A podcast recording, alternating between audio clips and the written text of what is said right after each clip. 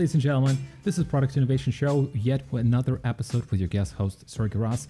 And I'm here with Liisi Soots, who's a product manager at Veriff, which is a verification engine. She's been a PM for the last few years, working on automating identity verification process. Liisi, pleasure to have you here. Welcome. A pleasure to be here and talk about some of the things that I'm working on and about data world and AI world. We'll talk a lot about it today, but the first one that I want to start with this one. Your first job entry on LinkedIn is a fraud intern at Skype. How did you end up there? So basically, I have family connections with Skype, and when I finished high school, I was looking for places where to go for a summer. So one of the things that was really hot during that time was Skype. And I ended up in the fraud team. And from there, kind of the passion around the fraud and the passion also around data and looking at patterns has increased, because there I saw really that you catch the fraudsters through patterns and how to find them, how to automate them, how to build it up. So yeah, I think everything started from there, and it was really first great experience into the world of fraud and bad people on the internet. But like all the other first jobs, I think I didn't do so much the like interesting things. But what I mostly did was data entry on the chargebacks. And basically, after the 2 months that I was there, eventually the guys automated the process that I was doing. So in that sense, I was in the other part of the world where I'm right now. So right now, I'm working on automating process. But at that time, I was the person doing the process who afterwards was automated. So nice thing to see where world is growing. Like my job as an intern went away after that. Well, you know, they say, and you told me before that the best way to build something is to fake it till you make it. So at first the human is the one that pulls the strings, and then maybe there's somebody else or something else behind the curtain. Yeah, exactly. I think like a lot of the AI system or automatic systems are not like so clever, but they're trying to automate piece by piece the easy things that are possible. And sometimes we cannot do everything fully as human does, but we can do 90% of it. Then it's a lot of the times already really great. You're now PM. On the other end of the whole spectrum, your AI product manager at Veriff. What do you do there? Yeah, so in Veriff is a startup in Estonia. In reality, we're like going to scale up already, so we just did a Series C. Like you mentioned before, we are in identity verification world. It's really hot world. Everybody wants to know who are you talking to in the internet, making sure that internet is a safe place to be. So we are also working towards that. But basically, to simplify what we are doing, so if you are going across a border from one country to another, usually have a border guard, and the border guard looks at your face, they look at your passport or ID card or whatever you have with you. They try to understand if the document is really real or you're trying to fake it, and you're trying to understand if you really are the person you are telling that you are and entering the country. So this is what we are basically doing also in Veriff, and this is the job that also humans are doing a lot, and we are like piece by piece, automating that process. So to scale up, one of the really crucial things is to also automate, because this means we do not have to hire tons of people or tons of board guards, basically. And then I am there trying to figure out what are the things, process, for doing this kind of work that humans are doing, what are the pieces that we can automate, and how to make sure that we most efficiently use the automation side and human side, because both of them have really good benefits. So I think they kind of support each other. Right. So is the, Liisi, is the idea to use this software for governments, or not only governments, it could be anyone, any company that needs verification? Yeah, I think the government example is just nice example, because I hope most of people have gone across the border and done this. But for example, if you want to open a bank account, then you would need to go to the office of this bank to really get the bank account open. But why can't you maybe open bank account without going to there, but doing virtually? This is exactly one use case, like to open bank accounts, like to open wallets. Like this is really like Bitcoin wallets or crypto wallets. It's a new big topic. I was going to say. Yeah, and it's new big topic. Like, we don't have, like I would say, like the biggest crypto companies who have the wallets in them do not have offices in each country, but they still have clients all over the world. So how they get the clients?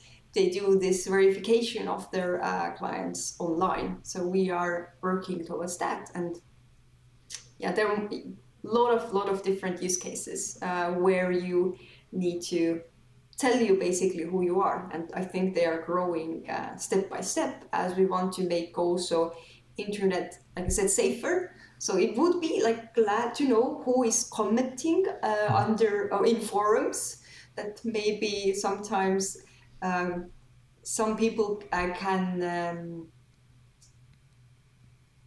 be like bots. Gladly use basically this freedom, in a sense that in some cases it's good if you know ahead who are you talking to, and this is the places where this verification of KYC process can be added. Lots of use cases, of course. Now you wrote 2 articles on Medium, which I like them both, but I want to start with the one, I think the last one that you wrote, or it was the first one. Yeah, it's probabilistic versus deterministic world. Let's talk about the concept. What does it mean? Probabilistic, I'm having a hard time pronouncing that, and deterministic world. And we are looking at it as from the product manager perspective. Yeah, I have described, I have like been working with the like automation and AI and machine learning a lot in the past years. And I have seen how regular product managers who are mostly working with UIs or like not so much with the data itself, being part of the product, that how we are thinking differently. And this is one of the things how I see how to describe it, that I would start with deterministic world is that we always know what will happen. So you can tell that if I click on a button in a UI, I will end up in the next page. Or when some data is entered somewhere, then it will end up in database. So a lot of the times when we think about classical software engineering, then we have these kinds of things that are already told to us, that product managers, if they are thinking about the product that they are building or writing tasks to the engineers, they usually write these kinds of things that I want this user story to happen. Where the probabilistic world, if basically, it's basically if then. So if something is there, then do this. And yes, exactly. Yes. This is the user stories. It's how you write the user stories. I, as this kind of person, want to do these things. And how you do it, if I push this button, I reach to the next page. But if you come down to the probabilistic world, this is the mindset that there is no if else. that there is basically the if is something that is not always known. Let's take an example. I'm mostly working with pictures. So also looking at pictures, understanding our videos, understanding what's there. So my viewpoints are also determined by that. But what we are working on is that I see a picture, is do something if there is a face.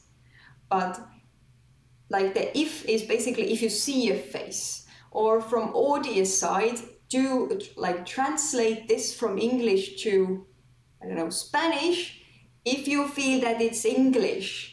But how do you feel that it's English? How do you see that it's English? These are the things that we as humans are kind of putting together in our mind, but there is never like deterministic thing that it's always this or it's always that. So when we are talking about probabilistics, we are solving the problems in a mindset that it's never 100% if and else. It's always, we kind of try to get most of the use cases solved with our product that we are building, but we're never ever getting 100% of the things right. So if I want to know that there is a face, on the picture, I already know I can't 100% of the times know that it's a face or it's another face. So when I think in the probabilistic world, I as a product manager need to understand that I cannot have the product 100% working like we want to.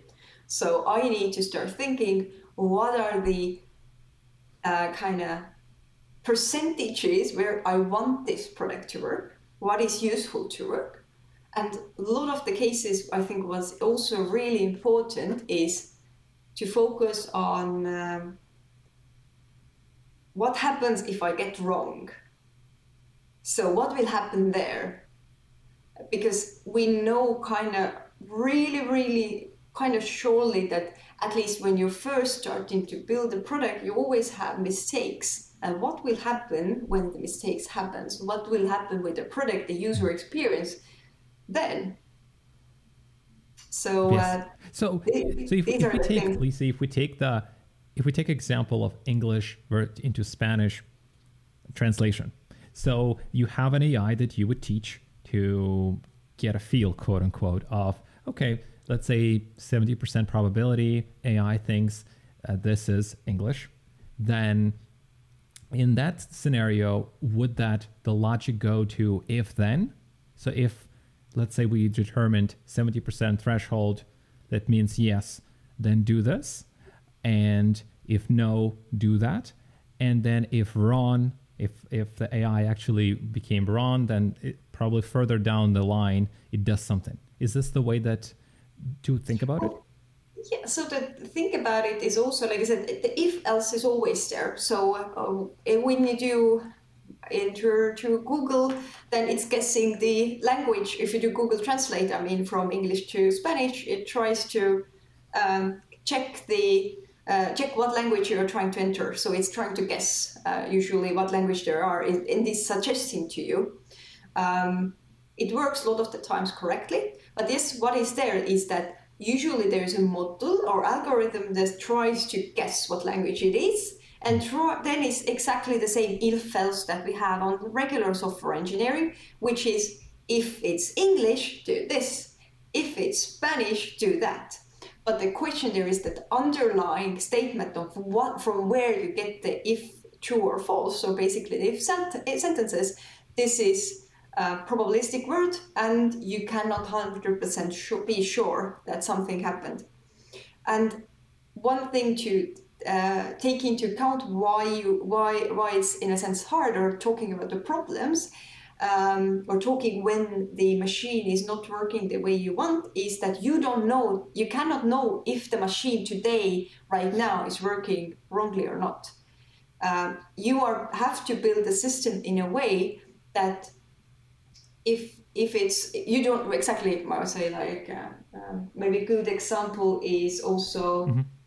animals, if you try to show the model animals and is trying to learn animals, and if a new animal comes in, for example, they know really well lions and tigers, but if a giraffe comes in, it would just categorize it also as lion, but you during that time you don't know that they categorized it as lion. You have to have it somehow figured out.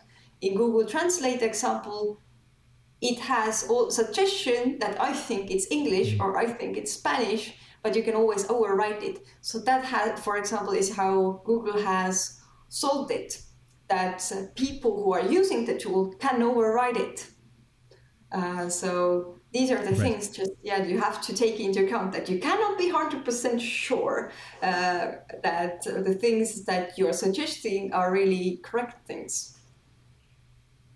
Well, in other words, all of it comes down to that if you are AI product manager, it's a lot harder than the regular product, because everything is, in a normal product, you have degrees of probability, but here you have degrees upon degrees of probability. Yeah, I think like that's exactly the thing, like how also like what degree you want to this input basically from that model, that like it's really all we like to say that we have to be 100% accurate on everything and everything has to be there, but you have to do trade-offs, and a lot of the time, and also the more a better model you want, the more accurate model you want, it harder is to get that. So maybe you even just need a model that is kind of getting it right. I don't know, 70% of the times it's better than 50-50. So maybe it's already solving your problem. So kind of understanding where are you using that model? Is it already okay that you are like a little bit improving it?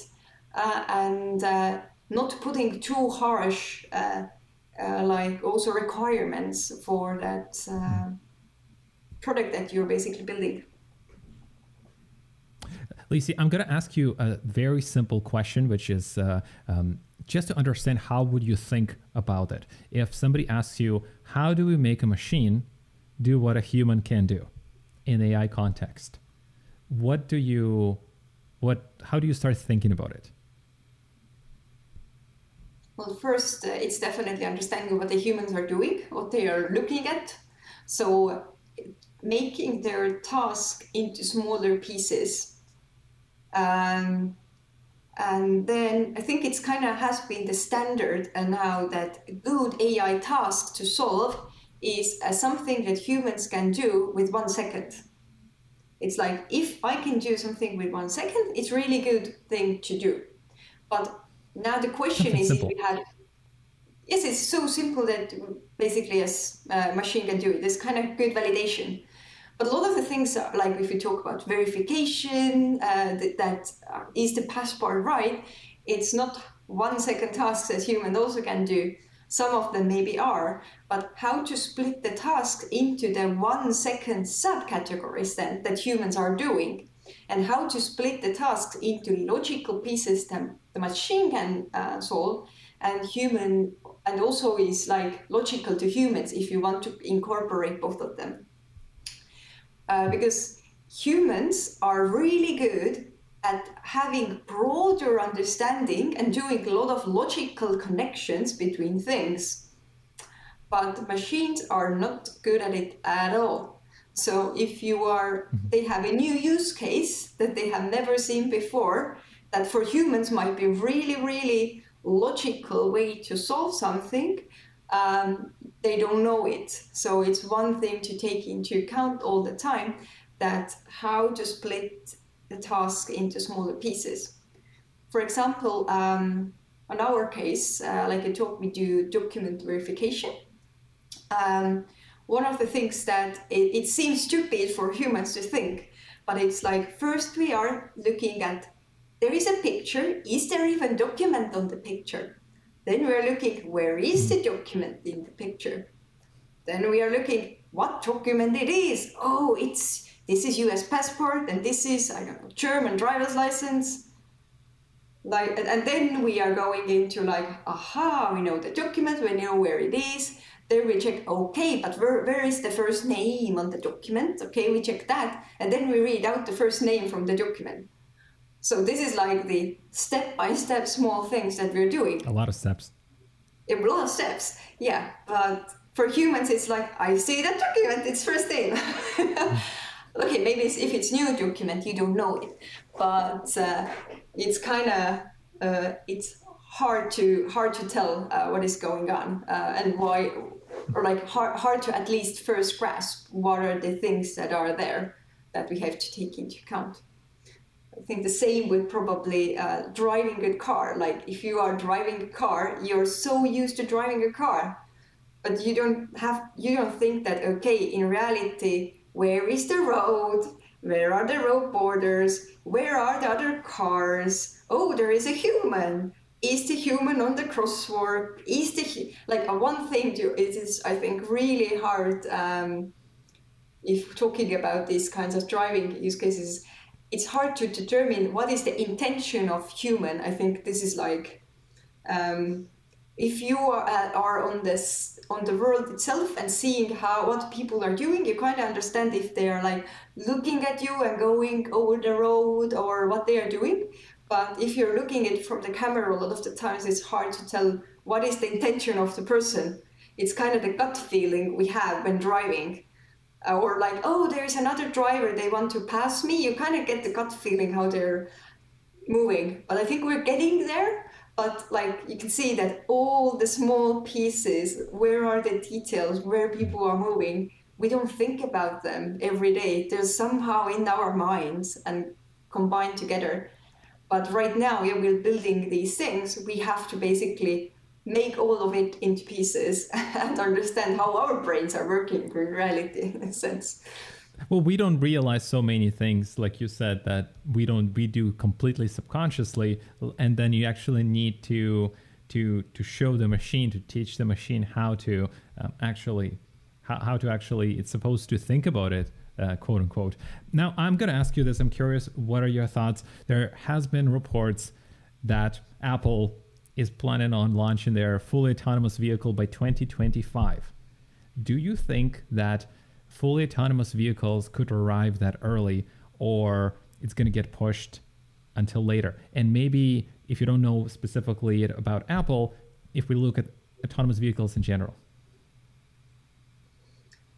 Yeah, I think I'm not sure. I'm not sure they are autonomous fully present everywhere. I think they can be autonomous on some places. For example, if I assume they are U.S. companies, so we are talking about U.S. So yes. Yeah, so they are like, you can see traffic there. U.S. traffic is a little bit different. If you go to Italy, drivers are working a little bit different. And if you go now to India or some Asia countries, you can see the traffic is way different there. So I think they cannot be 100% autonomous in that sense. So yes, I think if we optimize it probably into smaller space that we want to be in US, when there is some standards of how the cars are driving, a lot of the US, most of the US, they're not like so much smaller streets in a sense that, for example, we have in Europe where you're driving in old towns. So it's a lot of like broad streets and a lot of suburbs in where, for example, again, in Europe, maybe we don't have these kinds of suburbs or not. So I think if you optimize the problem into this space, I think they can reach that. But this would be like really US specific, and maybe with some other places it wouldn't really work. But the other one is, there's been these conversations for a while, and I think they're not going away, that AI is going to take over the world, the machine's going to kill the humans, quote unquote, and the world is going to end. And then Elon Musk has warned you. There's lots of videos like that on YouTube. There's lots of conversations like that among the AI people. What do you think about AI taking over? Like, is it really overblown? Is it people not understanding that we're really far away? Oh, just curious to know what are your thoughts on that? Yeah, I think we are really far away. Like I just mentioned before, you have to right now really specifically tell what the machine needs to do, and you have to build tons of different things on top of it. I cannot right now see in like near future that will change. Definitely, we can take the AI or automating things can take away a lot of jobs. For example, the job that I did when I was first intern, like exactly the thing. We don't need that person. We just create the model and it's easier. I think what will happen is that creating those things will go way cheaper and way more widely used, that we still don't use widely all of those things. It's kind of like, I think it's said it's new internet, the AI things that basically all the industries in the world can be shifted and changed, from factories, farming, all the jobs a lot of the jobs that we are doing every day in the offices. A lot of it can shops, like probably we don't need so much shopkeepers anymore. Do everything self-service, and also checking that people are not stealing anything, so we can do all of these things with automation. But yeah, I think today it's too far away, so it's not happening in the next years. Right. I want to ask you about unhappy flows are more important than happy flows. This was something that you talked about. This was one of the articles on Medium that you wrote. It was around AI development. What are unhappy flows? What are happy flows? How do they interact? And why one is better than the other? Yeah, so like you mentioned before, what will happen if we don't get, the machine does not do the thing that you wanted? So these are the things that a lot of the times, they happen in the regular software engineering also. So usually it's incident or it's some big bug. But with machine learning, you basically know that, for example, 10% of the times, I'm always wrong. So it's kind of like the percentages of getting something not correctly is way higher. And usually when you start up building something, they are higher, and then slowly they get smaller, the ways where you do mistakes, because you kind of can patch things up and also make the models better. But why I think it's important is exactly that what will happen when you don't get to, a person gets to unhappy flow. Is it, how problematic is it for the person? How you solve that case? Because a lot of the times we want to we did happy flow testing and everything worked, but what's there important is that pretty big amount of people go to unhappy flow, and you need to figure out what to do with that flow or how to handle those people. So for example, what example you can think of? Something that came to mind, and you tell me if that's actually makes sense. Blue screen on Windows comes up. I don't know if it's still around, but that's what it's been, what it's been known for. Number pops up. Hey, call this number. Yeah, exactly. These are the things you have to think about, basically. What will happen if something breaks? One thing is a good example is you have some app that is recommending books for you. So you have to think that there is two ways things can go wrong. For example, Sergey, you want to read some books. There is two ways. So first is that you get books that you don't really like in the review if you're scanning for books. Another way is you get books that you basically would like to read or are suitable for you, but you will not get them in the list. So you as a product manager need to a little bit figure out what is the better case first to do. So should I recommend to Sergey books that he doesn't like? It depends. I would say most of the time no, because otherwise you wouldn't use the service if you get too many random books I recommended to you. Yeah. But if we will miss suggesting you some books, you will never know. because you didn't get them to list. So it seems way simpler that, okay, let's agree that this is the more unhappy flow that we like and the other one is less unhappy flow. So these are the things to think about. What are the unhappy flows we like more? Why it's important?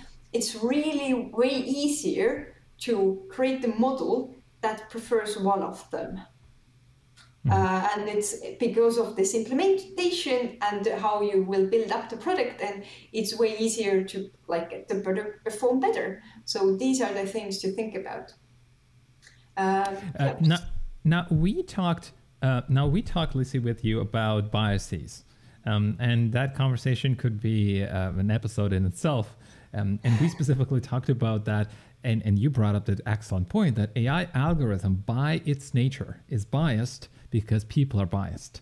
We'll have certain experiences in life that make create a certain view of the world. Then we write the algorithm or AI algorithm, and it actually inherits the certain biases that we as humans have. How does that? Can you actually create an algorithm AI that is unbiased, or there's always going to be some degree of creator's bias in it? Yeah, I think bias is a really interesting topic. It's really a lot of talked about, but there is not a clear definition like what is non-biased model, because that depends where do you use it. So a lot of the cases, the biases come up because we use the model in environment that is a little bit different to where of the data that it was trained from. So good example, I think children are basically models. So if you take an Australian child and ask them, when is Christmas? A 3-year-old, they probably will tell you Christmas is when the sun is the highest, that is the hottest. And if you to ask somebody in Europe that's, okay, 3-year-old, when is the Christmas? It's when it's the coldest and when it's all the time it's snow. Does it mean that like who is biased now? Depends where we're using it. So I wouldn't say that the Australian child is wrong. No, they are not wrong. They're just biased towards where their environment is in. So. And the same thing is with all the models. Like you mentioned, yes, we are all biased. This was a good example how children are biased. In everyday life, We feel biased with topics like discrimination and the stereotypes. So we feel the bias and we see it, but it's like, so it's inside ourselves that is also going to the algorithms in a logical way, or like, because we are building them. It's just that it's easier thing to point to a model that you are bad rather than the human that you are biased. For example, in most of the tech companies in the world, engineers are male and most of the times. So are all the engineering companies bad because they don't have 50% of female and 50% of male? Or they are biased towards male, but why? Because in the environment there is basically more just men who are going to engineering school. So it's kind of interesting topics because we could call it discrimination, but the question is it discrimination? So yeah, I think we are always looking that our models are performing well in the environment that they are. They should have like the data from the environment and that the model was built with. So if you build a model with the same data, usually and exactly from the same distribution, it's this is where it's great. If they get shifted, then it gets harder. But I think it's also maybe last comment, like it's also good to think that everything is biased like ourselves, but the main thing is that we are most of the time like doing everything correctly, that the mistakes are so small that we are doing, also as humans that we are doing mistakes, that it's not really influencing everyday life. So this I think makes us also good that we acknowledge these things, and we most of the time work the way we do. You were describing the bias, and you talked about the countries, and something that came to my mind right away. I'm originally from Ukraine, right now based in Canada. You're in Estonia. In Estonia, like, there's always this stereotype that you guys are a lot more relaxed. You're not in a rush. So if somebody follows that stereotype, of course, it's quite dumb, because it's not true, and it's very general. You're like, well, if we develop an app for Estonian people, then it doesn't have to be fast. It doesn't have to be responsive. It can be a little bit slower, because you're in a siesta mode all the time. Yeah, and I think it's good bias in the sense that you have some understanding how we look like or how we act, but it doesn't mean that it's correct for everybody. We have also really fast people, and maybe exactly it's bias. We think Finnish are really slow, so it's so it's always going to the north. I don't know where Finnish will tell who is slower, but. That's where the Christmas is the coldest, for sure, and Sweden. Yeah. Maybe they will still the Swedes are lowest, but yeah, it's. Liisi, any final parting thoughts that you'd would love to leave the audience with? Anything around AI? Anything around product management? Maybe advice for product managers, or anything that I haven't asked you, but you wish I did. Yeah, I think maybe that's, I think it's really, really growing topic. We need way more product managers who are working with data science and machine learning. And we call them now as AI PMs. They can come from both ways, from data science, people learning how to be a PM, or a PM learning how to do data science, so learning the methods. So I think right now we have really, really good already topics regarding how to learn how models work, how to build models. So definitely can check out them in Coursera and Google them. We don't yet have really good standards in the world around how to do AI product management, how to do AI product model building. These are growing. We all probably, when like the software engineering came into play, I don't know when it was, how long it took them to find Scrum. Now everybody's using Scrum, but probably it will take us, as from AI side, also way longer. Scrum doesn't work really well with AI product management. So one thing to take into account with that is that the life cycle of getting something ready from the AI side is way longer, and it's a lot of the times unknown. So it's not that I have a roadmap that in 3 weeks we have this model, because a lot of the times it's like, okay, I need 3 weeks, but I don't even have data. Then you have to look for data. Then you have to annotate the data. So basically label the data so that the model would know what to learn. And this might already take 3 weeks. Plus afterwards, you might realize that, the task that I gave is not doable for the machine. Like I said, the 1 second rule, it's kind of rule. Maybe this is too hard, so you cannot make it work. So I think the unknowns in this field is way, way bigger. It's growing fast, so it's really, really interesting. But I think right now it's kind of like, okay, we have this thing, how we make it work, but there are not really good practices yet how to do the AI product management. Fantastic. Any other resources, Liisi, that you'd recommend people to check out beyond Coursera? Anything that you found helpful for yourself that maybe would be worth looking at? Maybe books, courses, audiobooks, anything that would make sense? Yeah, I think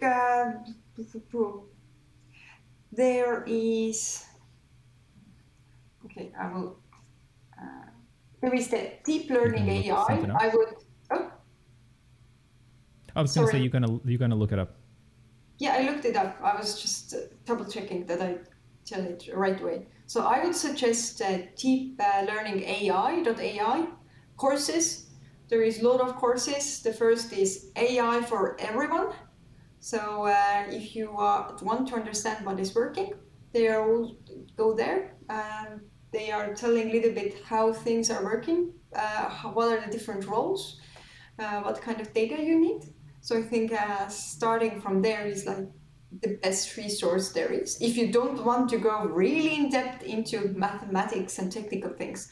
So I think there is also borderline that the product managers, well, you could learn how mathematically everything works. I have learned it in uni, but I think it doesn't give you too much advantage on being a good PM. That from PM side, you need to know how the things go together. What are the things you need to help out the team with, so that they can work with the, give you a product. So there are a lot of other things. Also that you as a PM, like we talked a little bit about metrics and understanding the bad workflows, but or unhappy workflows, but you cannot tell somebody that, hey, please tell everybody that if they're wearing a hat, that do these things, or like give me a model who detects hats. Because a lot of the things what you have to do is yourself look at the data and tell this is a hat and this is not a hat, this is a hat and this is not a hat. Because when you are in this role now, you cannot have the user story, you have to have the data. So data is really important. Also you looking at the pictures, video files, describing what you need. And like I said, metrics. So what are really the things that you want to achieve? So metrics are really important, and if you have better understanding of some basic machine learning and data science quality metrics, it's easier for you to make the team work better. Fantastic, fantastic. Lots of great takeaways. We will link all the things that all the resources that you suggested, Liisi, in the show notes, so if people could grab it. And we will also add a LinkedIn profile for your profile, that if anybody wants to connect, they could do so. Thank you so much for an interview. It was amazing.